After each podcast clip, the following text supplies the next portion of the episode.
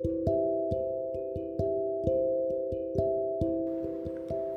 い皆さんこんにちは。お久しぶりです。今日は8月の4日火曜日です。すっかりねあの梅雨も明けて気持ちのいい、えー、夏らしい天気になりました。先日ねあの家族で海に行ってきました。いやー子供はねあの海行きたくないなんて言ってたんですけど海に行ったらもうすっかりあの元気になってですね、えー、カニを捕まえたり、えー、水の中に入ってねバシャバシャ泳いでいました。海の家はね今あのコロナウイルスの影響でお休みなんですけど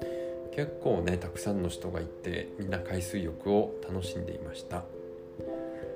海に入るとねなんかこう浄化されるというか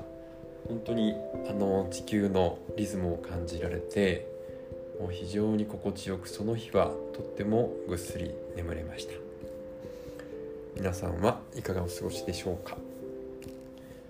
さあいよいよですねあのヨガの、えー、ティーチャートレーニング RYT500 も終わりましてまた8月、えー、ヨガにねオンラインヨガクラス始めましたので、えー、皆さんに参加していただいてとても嬉しく思っています、えー、明日はですねあのヨガニドラーというのをやってみようかと思います、えー、ヨガニドラーっていうのはですねあのアファメーションこう肯定的なね自分のなりたい姿とか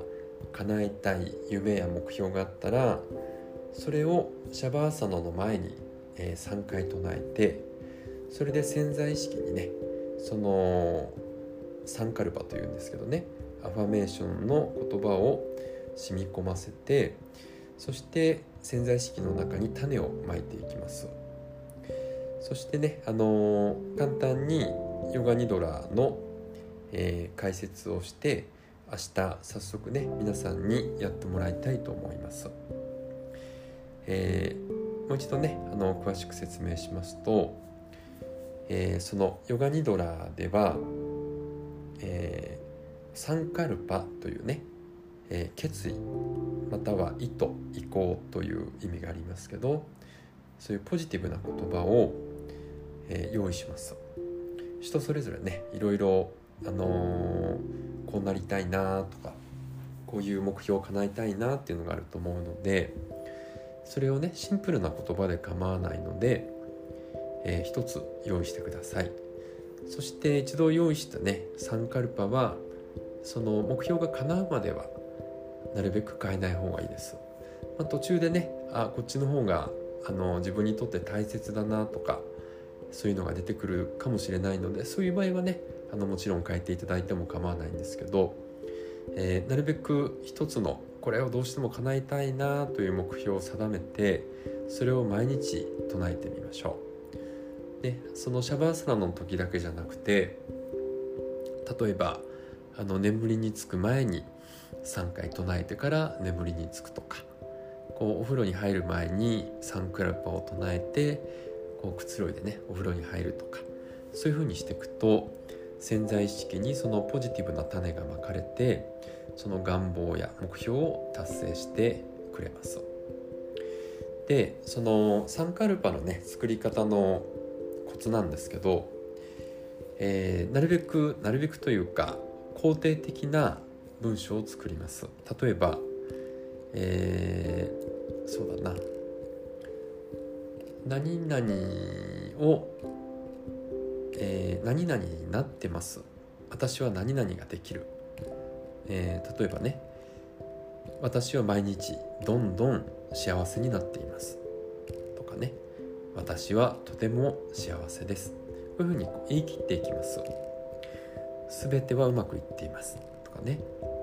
えー、またはちょっとこう緊張してしまう人だとダメな例だとね私は緊張しないようにしたい。とかっていうのはこうネガティブな、えー、エネルギーになってしまうのでそうではなくて例えば緊張してしまう人だったら私はいつもリラックスして周りの人に好かれています、ね、そしてあの、なるべく現在形で言い切るということですね。例えば私はいつも十分なお金に恵まれています。とか私は家族と共に最高の毎日を暮らしています。とかね。または私はいつも若々しくエネルギーにあふれています。またちょっとねもしあの今病気がある人は私は今とても健康ですとかね。私はすっかり健康でエネルギーに満ちた毎日を過ごしています。こういうふうにね言い切っていくと潜在意識がその目標を叶えてくれようとしてエネルギーが動き出していきます。なのでね、えー、明日早速やってみたいと思うので皆さんねこのサンクラサンカルパを用意してみてください。それでねあのー、もし何も思いつかないなーっていう人はこういう文章を唱えてください。私は毎日あらゆることがどんどん良くなっている。私は毎日あらゆることがどんどん良くなっている、うん、これはねあのー、非常に漠然とした言い方に感じるかもしれませんけどこう全てを包括しながら肯定的なエネルギーにね、えー、向かっていけるのでもし具体的な目標がない人は、えー、そういうねアファメーションを唱えるようにしましょう。はい、えー、では今日は以上です。またねあのポッドキャストも再開したいと思うのでまた、えー、聞きに来てください。では最後まで聞いていただいてありがとうございました。では今日も素敵な一日にしましょう。それでは。